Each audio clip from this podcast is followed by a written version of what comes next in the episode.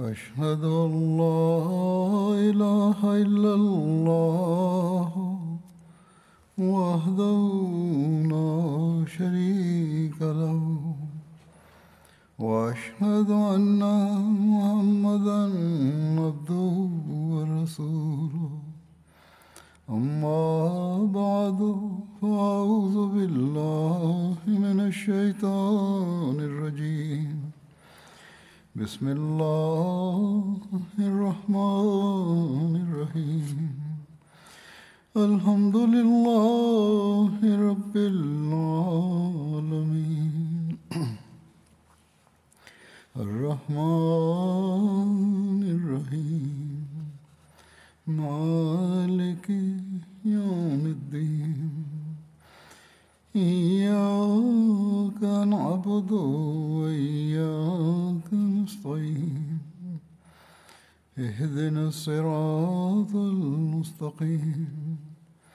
صراط الذين أنعمت عليهم. غير المغضوب عليهم ولا الضالين.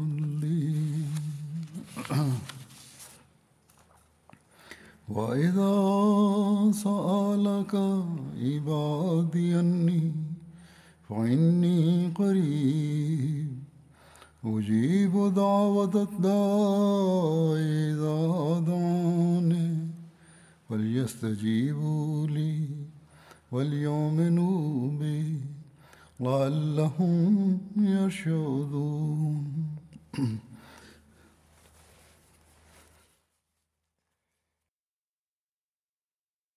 وإذا سألك عبادي عني فإني قريب أجيب دعوة الداعي إذا دعاني فليستجيبوا لي وليؤمنوا بي لعلهم يرشدون.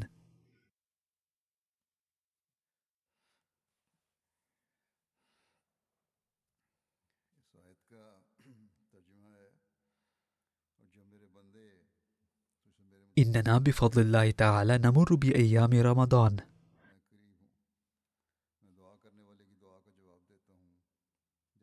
وهذا الشهر شهر استجابة الأدعية. ولقد أعلن الله تعالى أنه يجيب الأدعية برحمته الخاصة في هذا الشهر.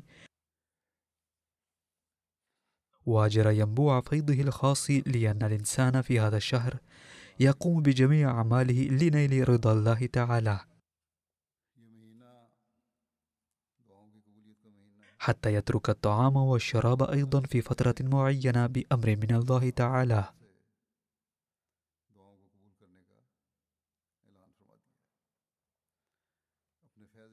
لذلك قال النبي صلى الله عليه وسلم إذا دخل رمضان فتحت أبواب الجنة وغلقت أبواب جهنم وسلسلة الشياطين.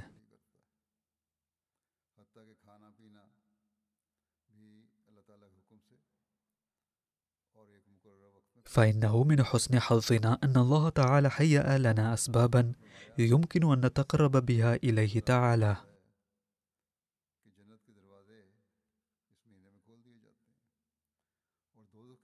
وإنه سيكون من سوء حظنا.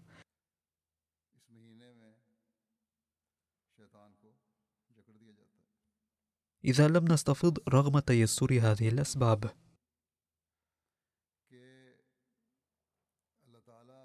هل يمنع الزاني والسارق والفاسق والفاجر عن أعمالهم؟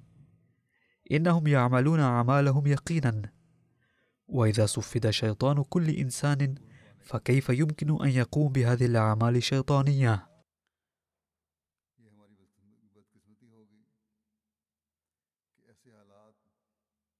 إذا فهذه نصيحة للمؤمنين الذين يريدون التقرب إلى الله تعالى.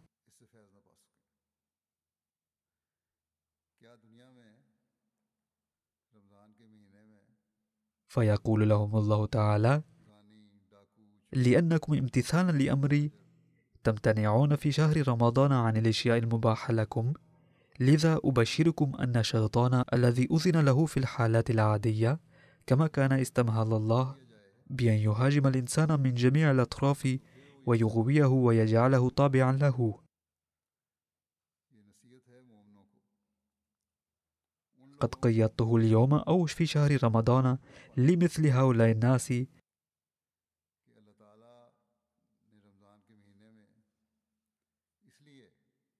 وجعلت في حسن الأمان كليا أولئك الذين يصومون لي ويقلدون من طعامهم وشرابهم ويسعون ليزدادوا روحانية.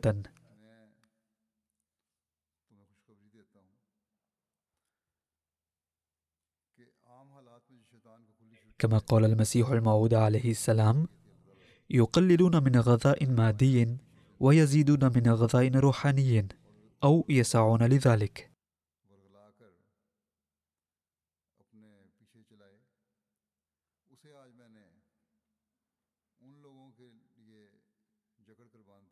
وهذه هي روح رمضان وروح الصيام.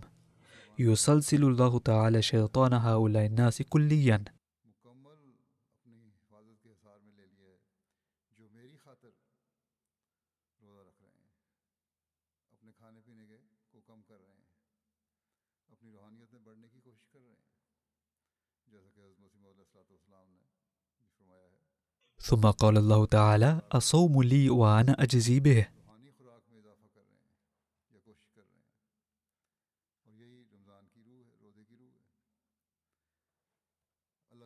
ما أعظم هذه البشرى لذا علينا أن نغتنمها ونسعى لندخل جميع أبواب الجنة التي فتحها الله تعالى لنا.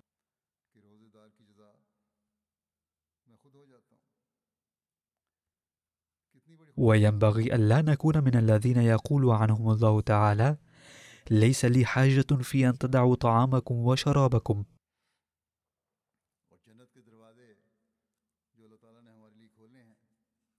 إذا تسحرتم صباحا وأفطرتم مساء ولم تقوموا بالحسنات المرجوة منكم في الليل وفي النهار فلن يجديكم الجوع والعطش والامتناع عن الأكل والشرب طول النهار.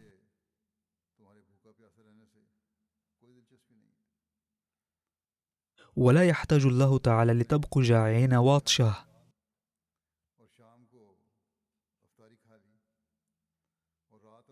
هذا ما علمنا النبي صلى الله عليه وسلم. لذا ثم حاجة لنفهم هذه الروح التي هي غاية رمضان ولنقضي حياتنا بحسبها.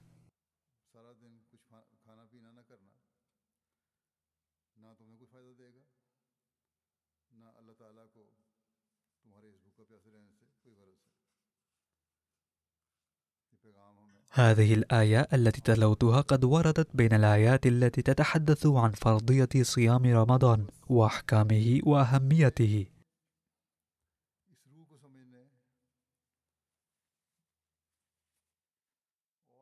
وبين الله تعالى في هذه الآية طريق استجابة الدعاء.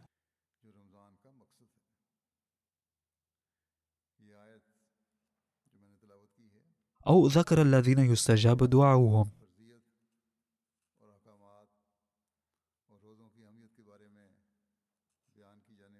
والذين يريدون أن يصبحوا عباد الرحمن ويتحرروا من فخ الشيطان ويروا مشاهد استجابة لأدعياتهم فبدأ الله تعالى الآية إذا سألك عبادي أيها الرسول أين إلهنا؟ إذا سألوا بلوعة مثل العشاق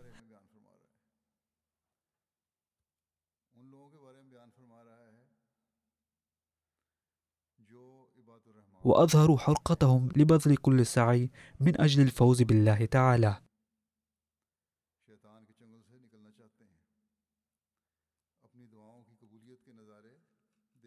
فيقول الله تعالى قل لهم لا تقلقوا إني قريب منكم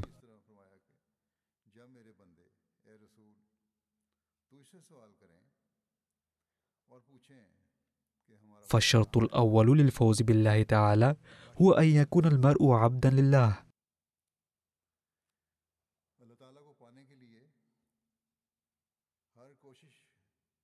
فإذا كان المرء يؤدي حق عبودية الله استجاب الله تعالى دعاه وصفد شيطانه وكلما هاجمه الشيطان جاء الله لحمايته.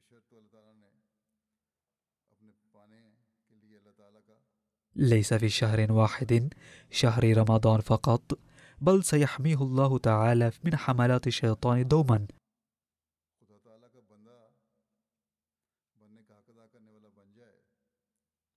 إذا كان يؤدي حق عبودية الله ويستجيب لأوامره دوما.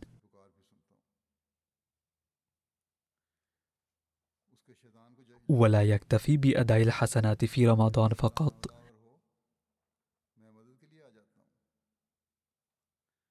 بل يؤدي دوما حقوق الله وحقوق العباد ويعمل بتعليم القرآن ويقوي إيمانه.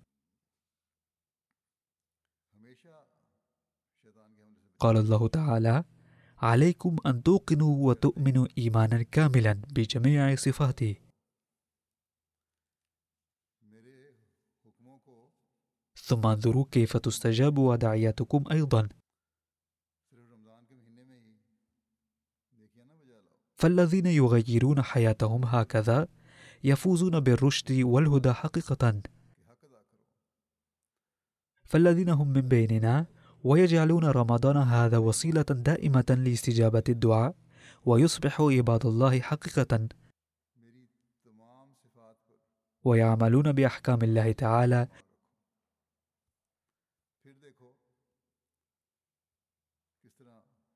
ويكملون إيمانهم فهم حقا السعداء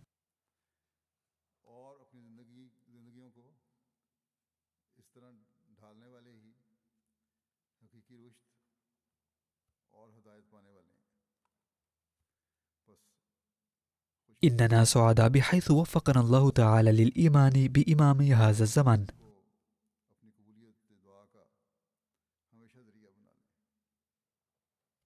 المحب الصادق للنبي صلى الله عليه وسلم المسيح الموعود والمهدي المعهود عليه السلام.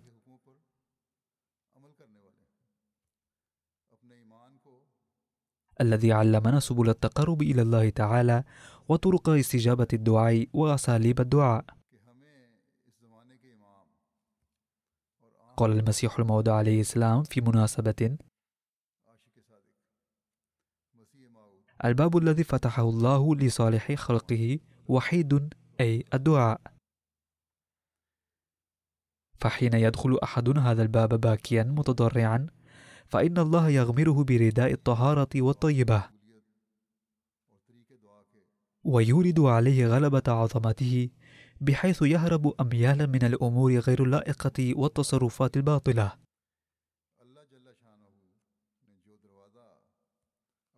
فما السبب أن الإنسان يؤمن بالله ثم لا يتجنب المعاصي؟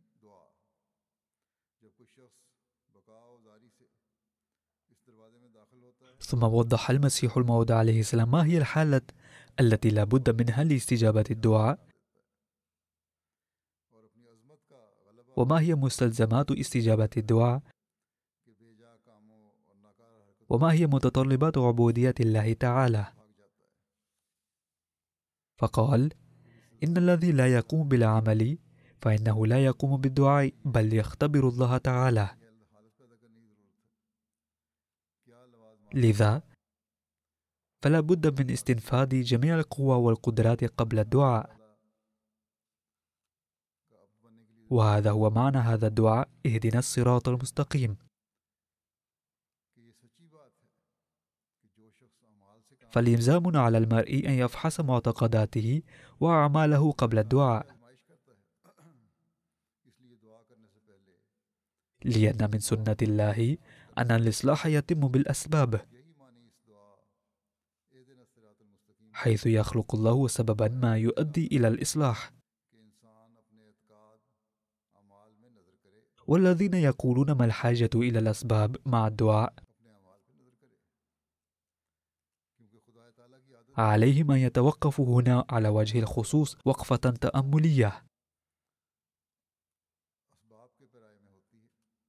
أي يكفي الدعاء ولا حاجة للعمل والأسباب الأخرى والسعي قال عليه السلام يجب أن يفكر هؤلاء الأغبياء أن الدعاء بحد ذاته سبب خفي يؤدي إلى أسباب أخرى.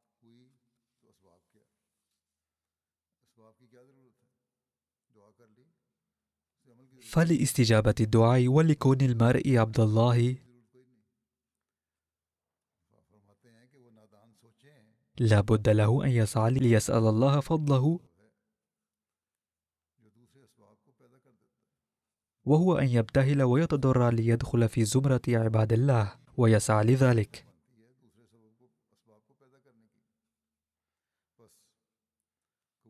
ويدعو أن يا ربي أدخلني في عبادك الذين هم حقا عبادك المخلصين من حيث الإيمان والأعمال.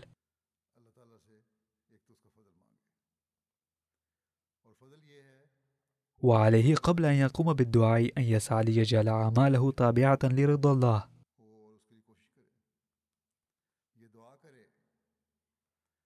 ويكون من أولئك العباد الذين إيمانهم غير متزلزل وهم ثابتون على إيمانهم.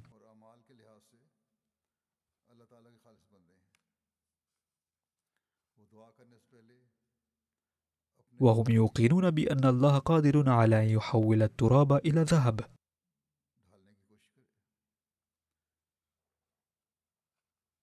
وعلى أن يدخل الفاسدين كثيرا في عباده.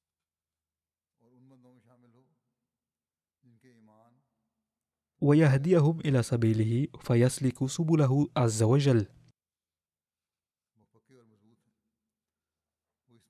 لقد بين الله تعالى هذا الموضوع في القرآن الكريم.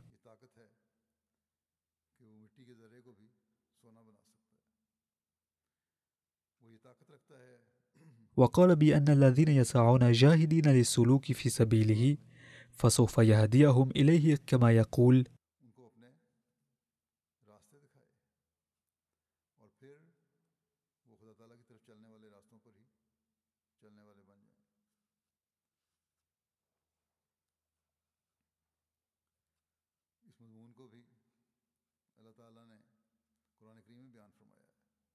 والذين جاهدوا فينا لنهدينهم سبلنا.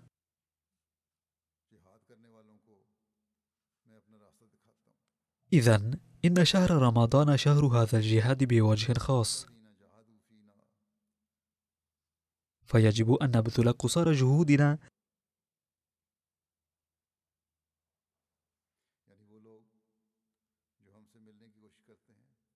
ونجاهد لنكون من عباد الله الذين هم مقربون إليه عز وجل.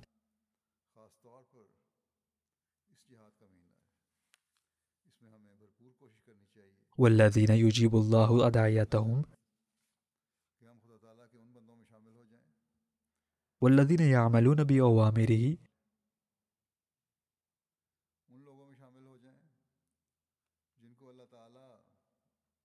والذين يؤمنون إيمانا كاملا ويقينا كاملا بصفات الله كلها.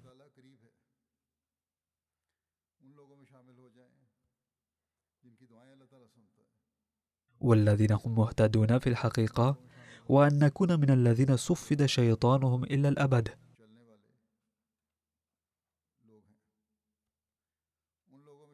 ولكن لهذا الغرض نحن بحاجة إلى جهاد كما يتبين من قول الله تعالى. وعلينا أن نجعل حياتنا خاضئة لرضا الله تعالى. لقد أرشدنا المسيح الموعود عليه السلام إلى هذا الموضوع في مناسبات مختلفة. ومن زوايا مختلفة فيقول عليه السلام كيف يمكن لشخص يتهاون إهمالا منه أن يستفيضوا من فيض الله تعالى كالذي يبحث عنه عز وجل بكل عقله وقوته وبكل إخلاص.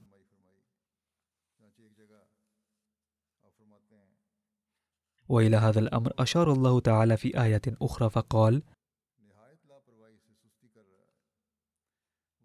والذين جاهدوا فينا لنهدينهم سبلنا. فقد بين المسيح الموعود عليه السلام هنا أنه لا يمكن أن يدخل الله تعالى المهملين والكسالى أيضا في الذين يسعون لنيل قربه عز وجل بكل مواهبهم وقواهم ويجاهدون في سبيله. يتساءل بعض الناس ويكتبون إلي في الرسائل أنهم دعوا كثيرا ولكن لم ينجحوا في مرامهم. فالذين يقولون ذلك هم المخطئون. والله تعالى لا يخطئ. ما يحسبه الإنسان بحسب رأيه مستوى عاليا من الجهاد أو العبادة. يكون ناقصا عند الله. ويكون صاحبها بحاجة إلى مزيد من الجهاد.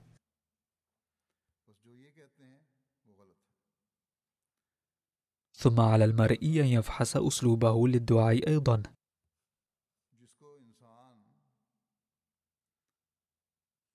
لقد شرح المسيح الموعود عليه السلام في المقتبس المذكور أن الذي يبحث عن الله بكل عقله وقوته وإخلاصه يهديه الله تعالى إلى سبله حتما. ولكن يجب أن نرى هل عملنا بأمر الله تعالى. فليستجيبوا لي بكل ما أعطينا من العقل والقوة والمواهب الأخرى.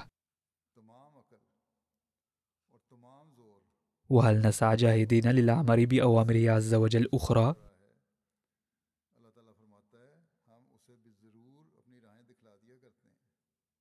وقد بذلنا جهودنا كلها في تلبية كل نداء صادر من الله تعالى.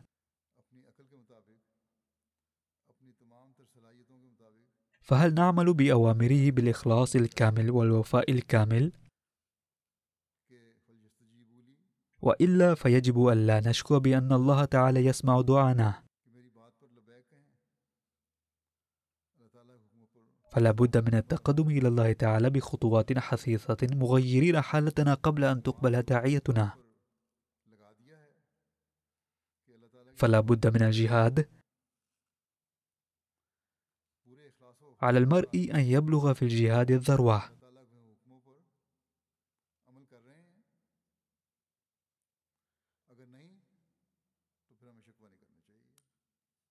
إن الله تعالى رحيم بعباده لدرجة يعد سعيا بسيطا من العبد جهادا ويكرمه بأفضله.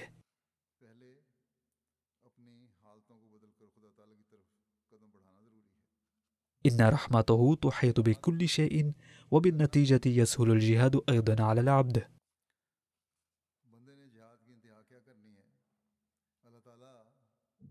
عن النبي صلى الله عليه وسلم يرويه عن ربه قال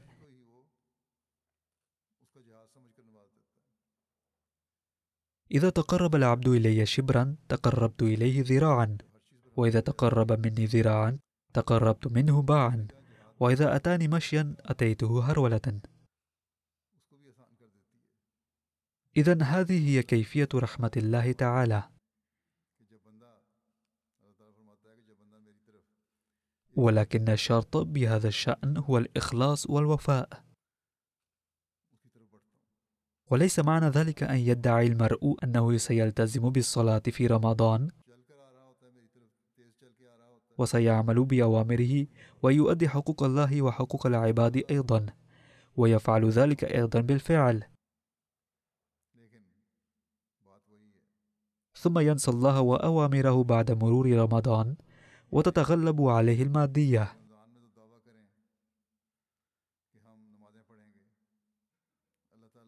وإذا فعل ذلك لا يصح شكواه من الله أنه يقول أجيب دعوة الداعي إذا دعاني ولكنه لم يجيب دعيتي مع أني دعوت كثيرا في شهر رمضان. تذكروا دائما أنه لا يخفى على الله شيء.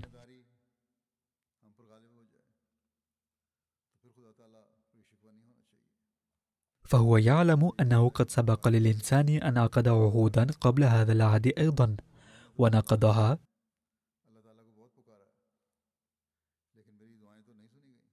وإنه متوجه إلى الحسنات في شهر رمضان فقط. ثم يعامل الله تعالى كما يشاء مع هذا النوع الناس. وليكن معلوما أيضا.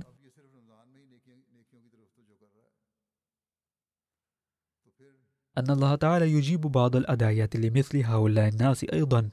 ليعلموا أن الله مجيب الدعوات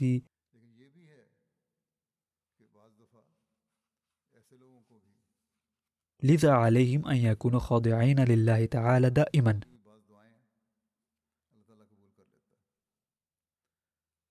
إذا إن الله تعالى لا يظلم العباد بل بل يريد أن يحتضنهم دائما.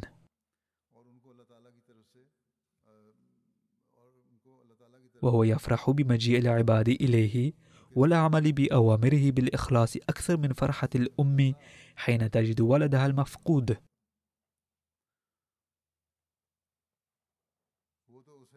أو كفرحة مسافر في فلاة حين يجد بعيره المفقود الذي عليه متاعه كله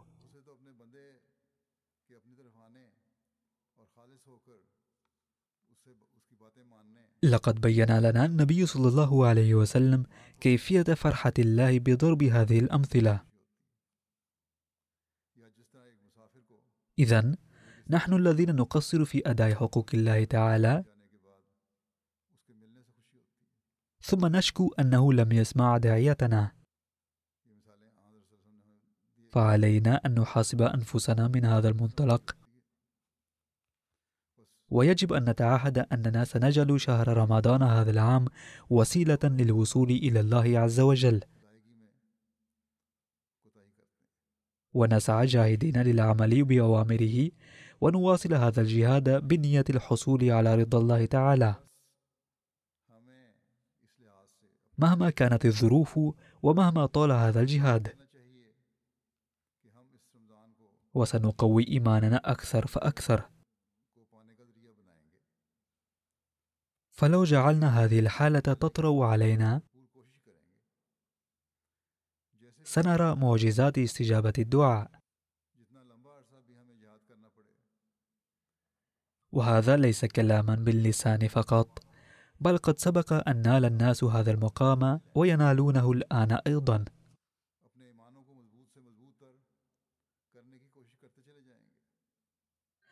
يقول المسيح الموعود عليه السلام لقد مرت 1300 عام على نزول هذه الآية. ولا شك أن كل من جاهد في هذه الفترة بحسب مضمون هذه الآية نال نصيبه من الوعد لنهدينهم وسينال في المستقبل أيضا.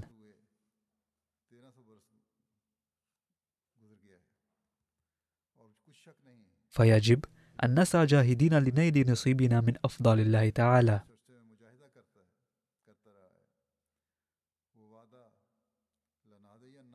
وألا نضعف في جهادنا الذي هو جهاد العمل بأكثر من 700 أمر قرآني.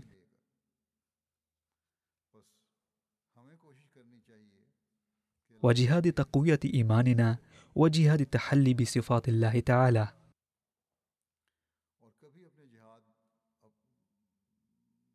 يجب أن نتقدم إلى الأمام دوما وأن يكون رمضان الحالي معلما لجهادنا هذا.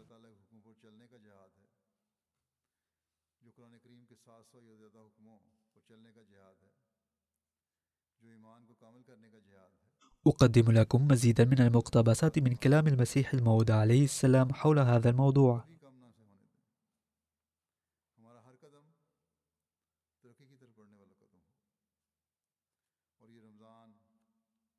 فالحاجة ماسة للاستماع إلى هذا الموضوع مرارا وتكرارا. وإذا صار جزءا من حياتنا في الحقيقة فبوسعنا إحداث الانقلاب في العالم. يقول حضرته عليه السلام. كما نشاهد بكل وضوح في حياتنا الدنيوية أن لكل عمل من أعمالنا نتيجة محتومة هي من فعل الله تعالى. كذلك تماما يسري القانون نفسه في أمور الدين. كما يصرح الله بذلك في هاتين الآيتين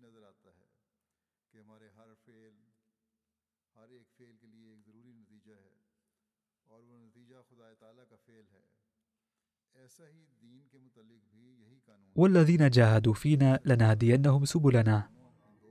فلما زاغوا أزاغ الله قلوبهم أي أن الذين بذلوا الجهد كله في ابتغاء مرضات الله عز وجل سنجزيهم مقابل ذلك هداية إلى سبيلنا حتما۔ وأما من اعوج ولم يرد السير على الطريق المستقيم قبل الله فعله هذا باعوجاج قلبه.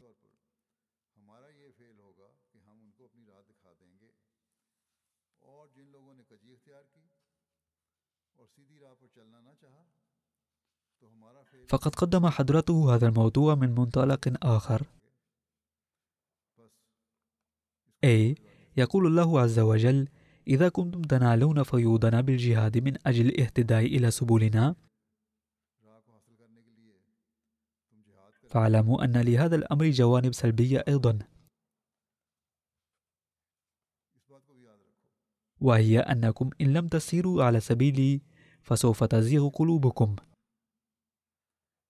وستقعون في حضن الشيطان نتيجة عدم سلوككم على سبل الله ناهيك عن قبول أدعيتكم. والذي يقع في حضن الشيطان فهو يسيء إلى دنياه وعقباه كلتاهما. ففي هذا الأمر إذا كان هناك بشارة ففي الوقت نفسه إنذار أيضا في موضع آخر. ثم يقول حضرته موضحا الموضوع في موضع آخر. تطرأ على قلب الإنسان بانتظام حالات عديدة. وفي نهاية المطاف يزيل الله تعالى الضعف من الأرواح السليمة. ويهبها القوة على إحراز الطهارة والحسنة. فيرى الإنسان مكروها كل ما هو مكروه عند الله تعالى. ويكون محببا في نظره كل ما هو محبوب عند الله. ويعطى قوة لا ضعف بعدها. وحماسا لا كسل بعده ويوهب تقوى لا معصية بعدها. ويرضى عنه الرب الكريم فلا يخطئ بعد ذلك. ولكن هذه النعمة تتسنى بعد مدة طويلة. إذا يتعثر الإنسان كثيرا في البداية نتيجة أخطائه ويسقط في الأسفل ولكن القوة العليا تجذبه إلى الأعلى بعد أن تجده صادقا. أي تجذبه قوة الله إليه؟ وإلى ذلك أشار الله تعالى في قوله والذين جاهدوا فينا لنهدينهم سبلنا. أي نثبتهم على التقوى والإيمان ونهدينهم سبل المحبة والعرفان. وسنيسرهم لفعل الخيرات وترك العصيان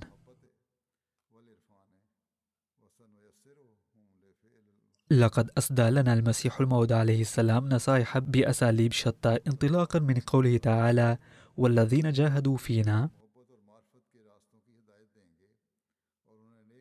وفتح لنا أبواب العلم والمعرفة. ففي هذا المقتبس الذي قرأته عليكم قد فصل لنا ببيان الطبع الإنساني أن الإنسان لا يسعه الدوام على حال واحد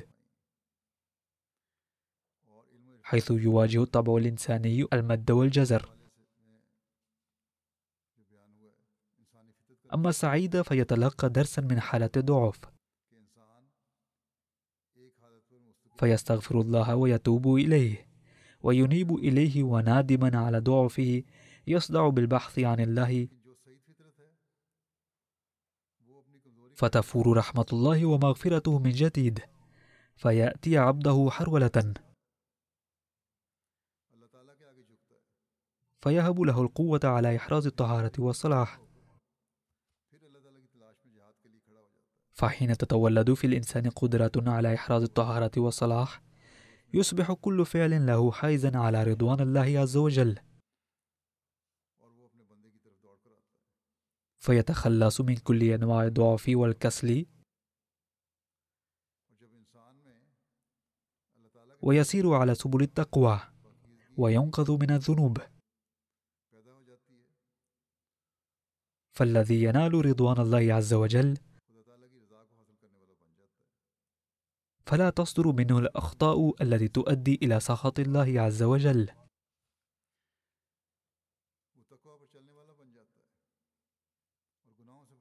فقال عليه السلام لكن تذكروا أن الفوز بهذه الحالة يتطلب الصبر والجهد الدؤوب.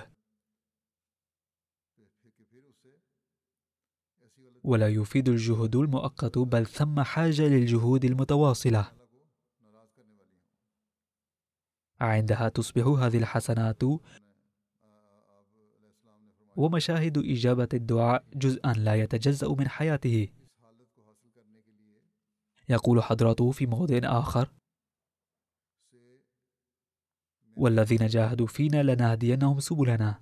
هذا وعد. ومن ناحية أخرى علمنا دعاء. اهدنا الصراط المستقيم. فعلى المرء أن يدعو في الصلاة بإلحاح واضعا هذا الدعاء في الحسبان. ويتمنى أن يكون من الذين ارتقوا ونالوا البصيرة. ويحذر أن يحشر من هذا العالم عاما وبغير بصيرة.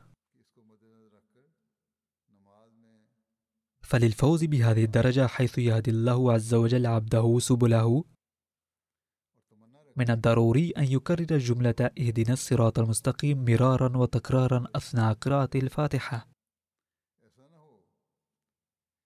فقد روى أحدهم حالة أحد الصلحاء في قاضيان في الصلاة فيقول لقد رأيت أحد صحابة المسيح الموعود عليه السلام يصلي قائما في زاوية من المسجد المبارك. وقد طرأت عليه خشية متناهية ورقة كبيرة. ولاحظت أنه قد طال قيامه ضاما يديه. فنشأ لدي إحساس لمعرفة ماذا يقول إذا إذ كنت أسمع منه همسا. فلما دنوت منه سمعته يقول مرة بعد أخرى بمنتهى الرقة والخشوع اهدنا الصراط المستقيم فهذا الدعاء يجب أن يردده الإنسان كثيرا لهدايته.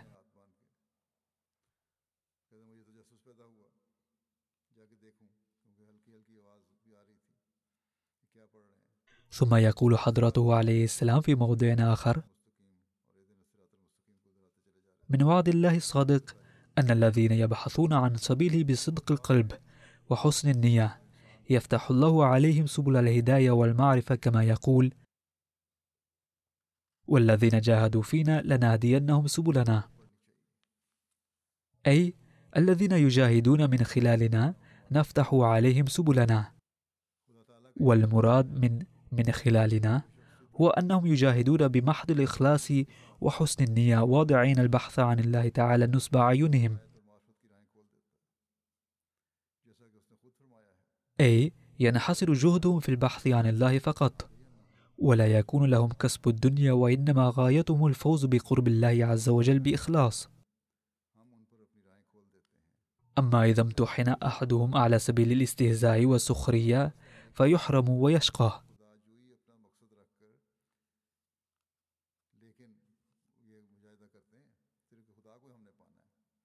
فإذا استمررتم في السعي والدعاء بصدق القلب بحسب هذا المبدأ الطيب فإن الله غفور رحيم. ولكنه إن لم يعبأ أحد بالله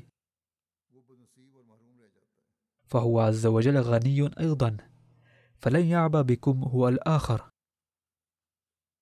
ثم يقول حضرته عليه السلام لا بد للإنسان من المجاهدة أولا في جميع المشاغل الدنيوية.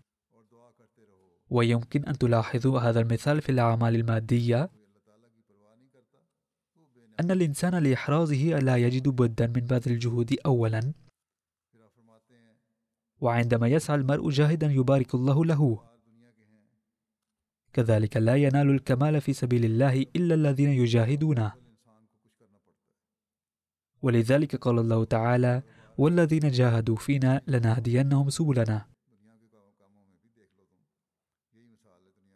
فلا بد من بذل المساعي لأن المجاهدة هي حصرا سبيل النجاح فإذا كنا نوصل جهودنا إلى منتهاها من أجل الحصول على الأشياء الدنيوية فلماذا لا تبلغ مساعينا ذروتها من أجل السلوك في سبل الوصول إلى الله تعالى؟ ولماذا نظن أننا إذا قلنا شيئا بأفواهنا فسنفوز بعون الله تعالى أو أنه سيستجيب دعاءنا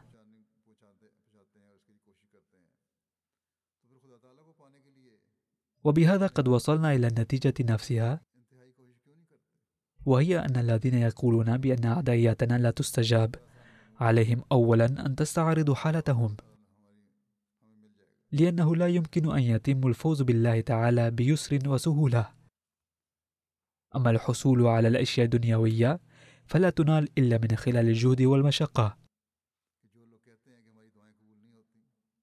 بل ينبغي أن ينطبق هذا الأصل في كل مكان.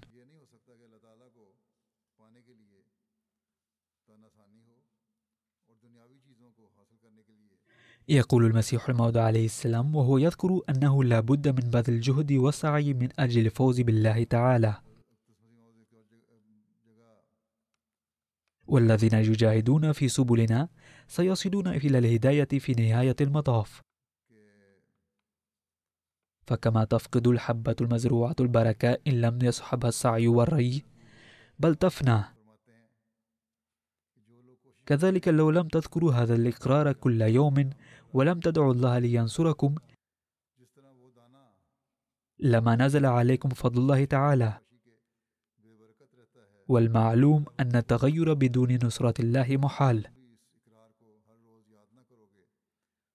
فإن من قوانين القدرة الإلهية وهو ضروري لنيل الله تعالى أيضا أنه لا يجلس الفلاح عاطلا بعد بذل البذرة. كذلك إذ ظن الإنسان أنه آمن ثم جلس فلن يحقق شيئا بل ينبغي عليه أن يبذل الجهد ويعتني بأشجار إيمانه. ثم يقول حضرته عليه السلام من توجه إلى الله تعالى توجه الله إليه. ولكن من الضروري أن لا يقصر المرء في ذلك قدر الاستطاعة. فعندما يبلغ سعيه منتهاه فسيرى نورا من الله تعالى. فقد أشير في والذين جاهدوا فينا لنهدينهم سبلنا. إلى أن يؤدي المرء حقوقا كلف بها. فمثلا إذا كان الوصول إلى الماء ممكنا بعد الحفر إلى عشرين ذراعا ولكنه يترك السعي بعد الحفر إلى ذراع أو ذراعين. لما حظي بالنجاح. إن أصل النجاح في كل أمر هو ألا يثبت المرء من همته. لقد وعد الله تعالى هذه الأمة أنه إذا دعا أحد وزكى نفسه بالكامل لا تحققت في حقه كل الوعود الواردة في القرآن الكريم. أي من يقوم بالدعاء بكل همة ويقوم بتزكية النفس بشكل كامل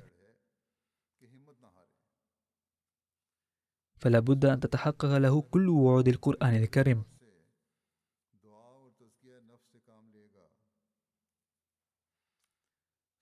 أما من قام بخلاف ذلك حرم لأن الله تعالى غيور.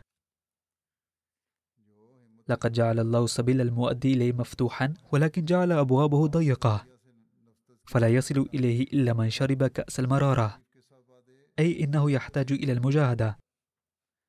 إن الذين يتحملون الآلام في سبيل الدنيا حتى يهلك بعضهم ولكنهم لا يريدون أن يتحملوا شوكة من أجل الله. فما لم تظهر من الإنسان علامات الصدق والصبر والوفاء فكيف يمكن أن تظهر علامات الرحمة من الجانب الآخر؟ أي إن لم تظهر من العبد علائم الصدق والصبر والوفاء فكيف تظهر من الله علامات الرحمة إذن؟ وفي هذا رد على سؤال أولئك الذين يقولون بأننا دعونا كثيرا. ولكن لم يستجب لنا. كأنهم يريدون أن يلزموا الله تعالى قائلين بأننا سنأتي إليك عندما نشاء وعندما نحتاج إلى شيء. أما الله تعالى فمن واجبه أن يقبل دعوتنا على النحو الذي نريده. قال المسيح الموعود عليه السلام. لكنهم يرون أنه لا يحدث هكذا في قانون الدنيا. فلماذا يتوقعون حدوثه فيما يتعلق بالله تعالى؟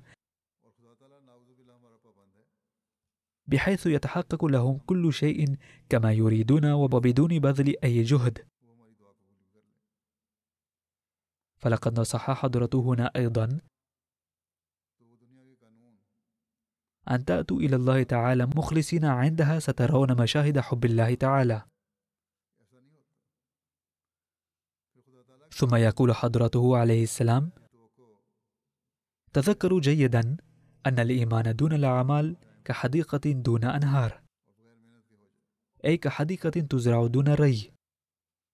فلو لم ينتبه صاحب الحديقة إلى الأشجار التي يزرعها فسيتيبس يوما من الأيام. كذلك هو حال الإيمان والذين جاهدوا فينا. أي لا ترضوا بالأعمال الخفيفة.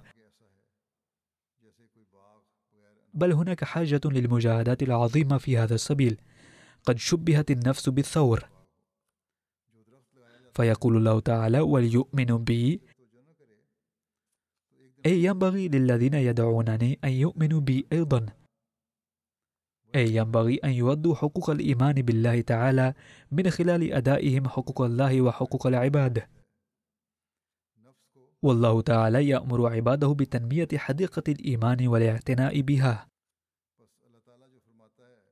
ونلاحظ بحصوص شجيرات مزروعة في حدائق بيوتنا أنها تموت إذا لم نواظب على الاعتناء بها. فكيف يمكننا إذن أن نترك حديقة الإيمان بلا اعتناء أو اهتمام.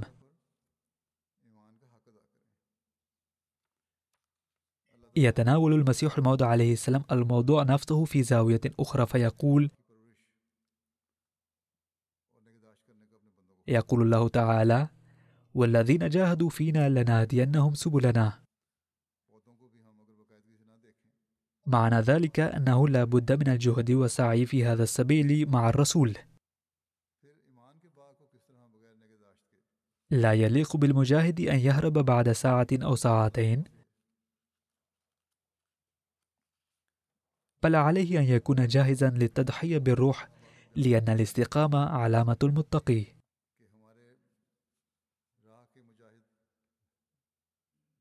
فعندما تعهدنا في عهد بيعتنا أننا سنؤثر الدين على الدنيا فنحن بحاجة إلى أن نتساءل للالتزام بهذا العهد. ماذا يريد الدين منا أن نؤثره وبعد ذلك نبقى متشبثين به. ثم يقول حضرته عليه السلام الذي يجاهد في سبيل الله خاشعا له وحده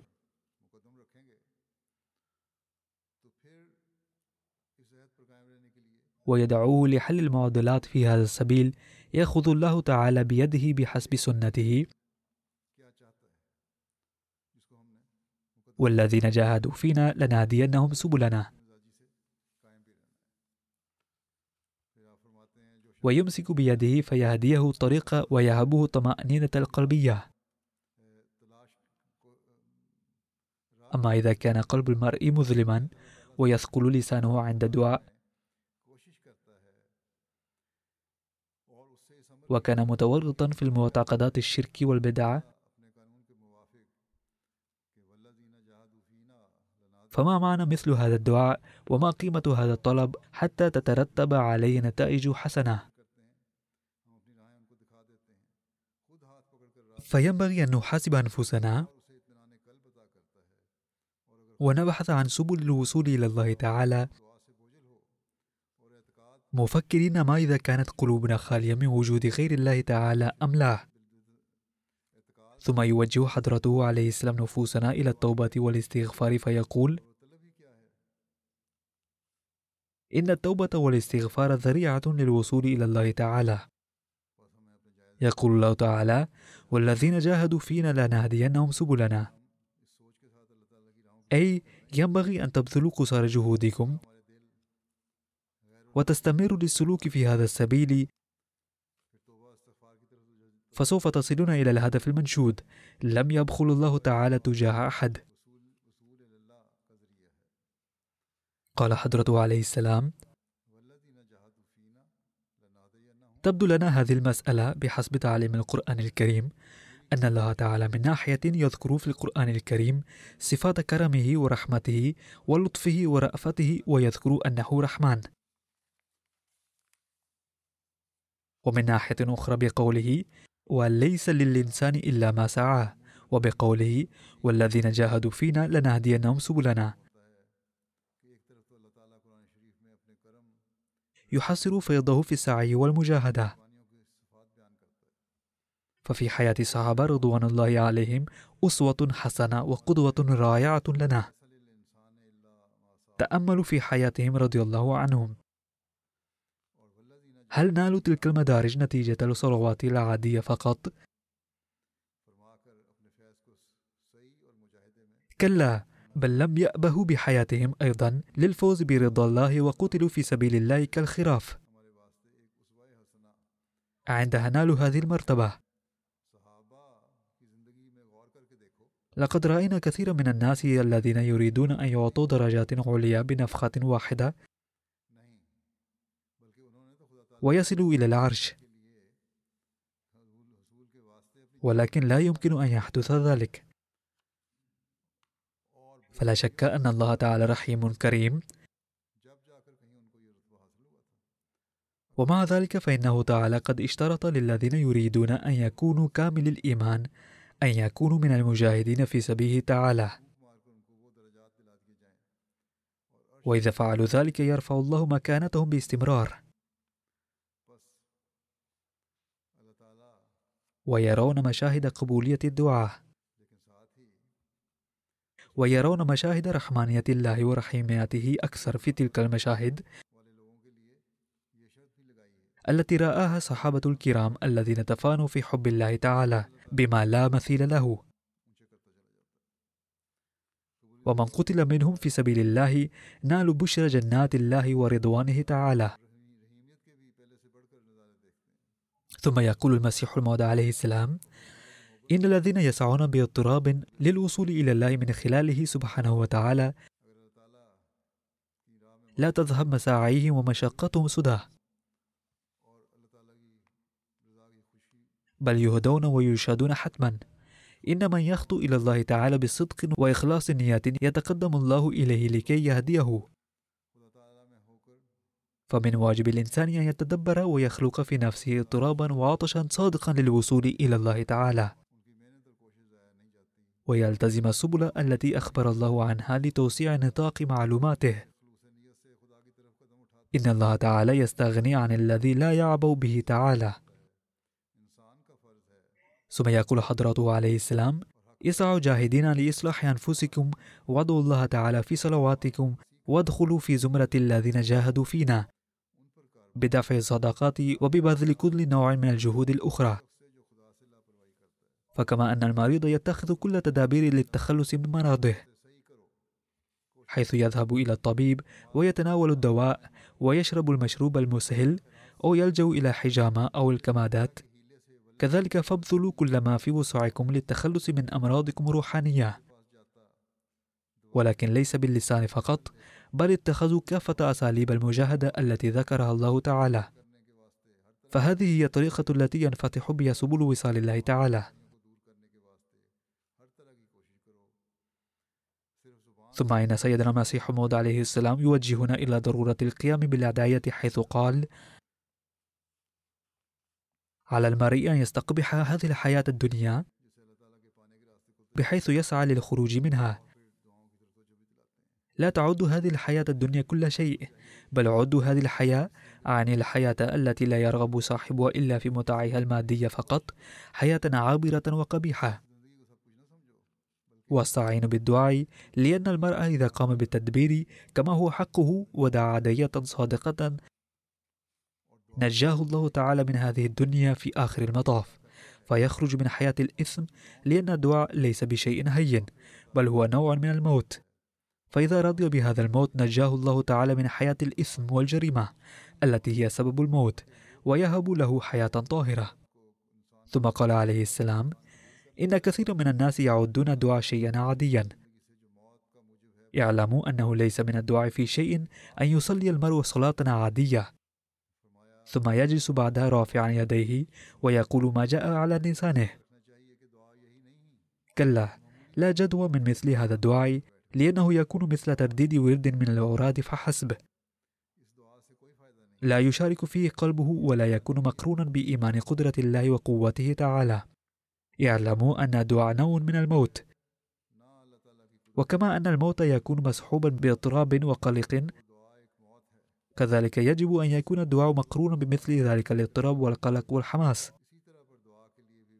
ولذلك لا يجدي الدعاء نفعا ما لم يكن مقرونا بكامل الاضطراب والحرقة. فعلى المرء أن يستيقظ في جوف الليالي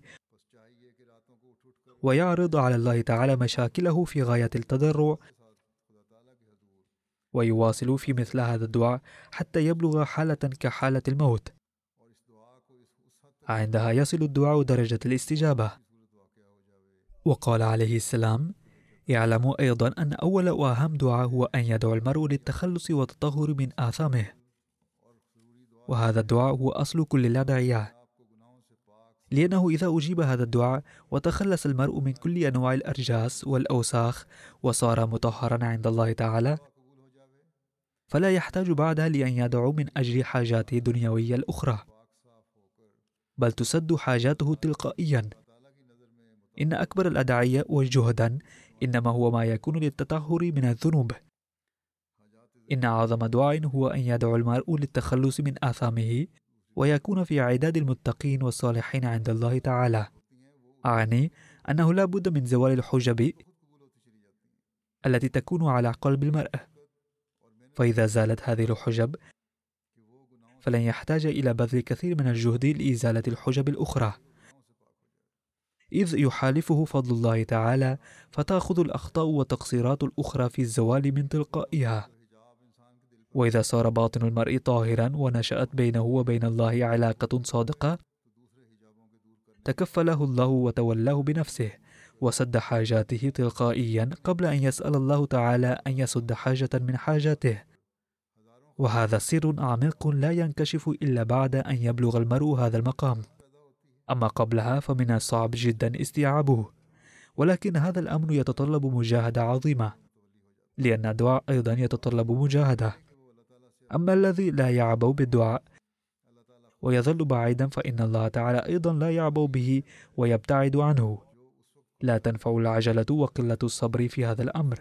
إن الله تعالى يهب من فضله ورحمته ما يشاء ومتى يشاء ولا يليق بالسائل أن يشتكي على عدم العطاء فورا. ولا أن يسيء الظن بالله تعالى. إنما عليه أن يصل الله تعالى مثابرا صابرا. وفقنا الله تعالى للعمل بهذه النصائح ويجعل رمضاننا هذا وسيلة لإنشاء علاقة قوية بالله تعالى. ويجعلنا من العاملين بأحكامه ومن المؤمنين به إيمانا كاملا. ومن الذين يرون مشاهد استجابة دعائهم. وأن يديم علينا هذه الحالة في رمضان. وبعد رمضان أيضا نكون من الذين يسعون لأن يكونوا من عباده المخلصين. وهدانا الله تعالى إلى سبله التي لا نضل عنها أبدا. بل نحظى بنظرات حبه ولطفه دائما وأبدا. وأن نكون من الذين يؤدون حق بيعة إمام هذا الزمان. وألا نحرم من هذا الإنعام بعد الفوز به أبدا. هذا الإنعام الذي وهبنا إياه بفضله. أعني إنعام الإيمان بإمام هذا الزمان. حفظنا الله تعالى من شرور معارضينا وأعدائنا دائما. ويرد شرور أعدائنا في نحورهم مستجيبا لدعياتنا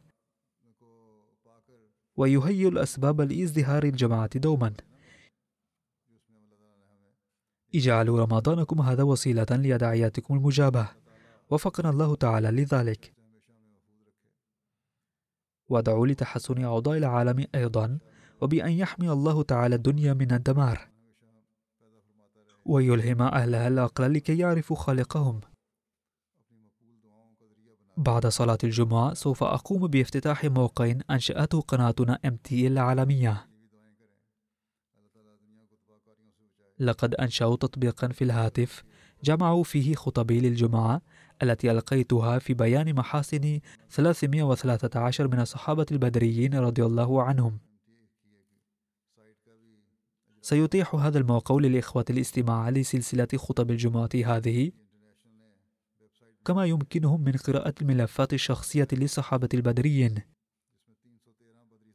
كما توجد فيه سهولة تمكن القارئ أو المستمع من وضع علامة حيث انتهى من القراءة والاستماع. كما يوجد في هذا الموقع سلسلة من الأسئلة والأجوبة عن كل صحابي. بالإضافة إلى خرائط مفيدة عن شتى الوقائع والقصص كما يمكن به الاستماع إلى شتى الأسماء والكلمات الصعبة بنطقها العربي. وبالإضافة إلى المعلومات الموضوعة في الموقع حتى الآن سوف يزود الموقع كل أسبوع بالمعلومات والفيديوهات القادمة. أما عنوان هذا الموقع فهو كالآتي www.313companions.org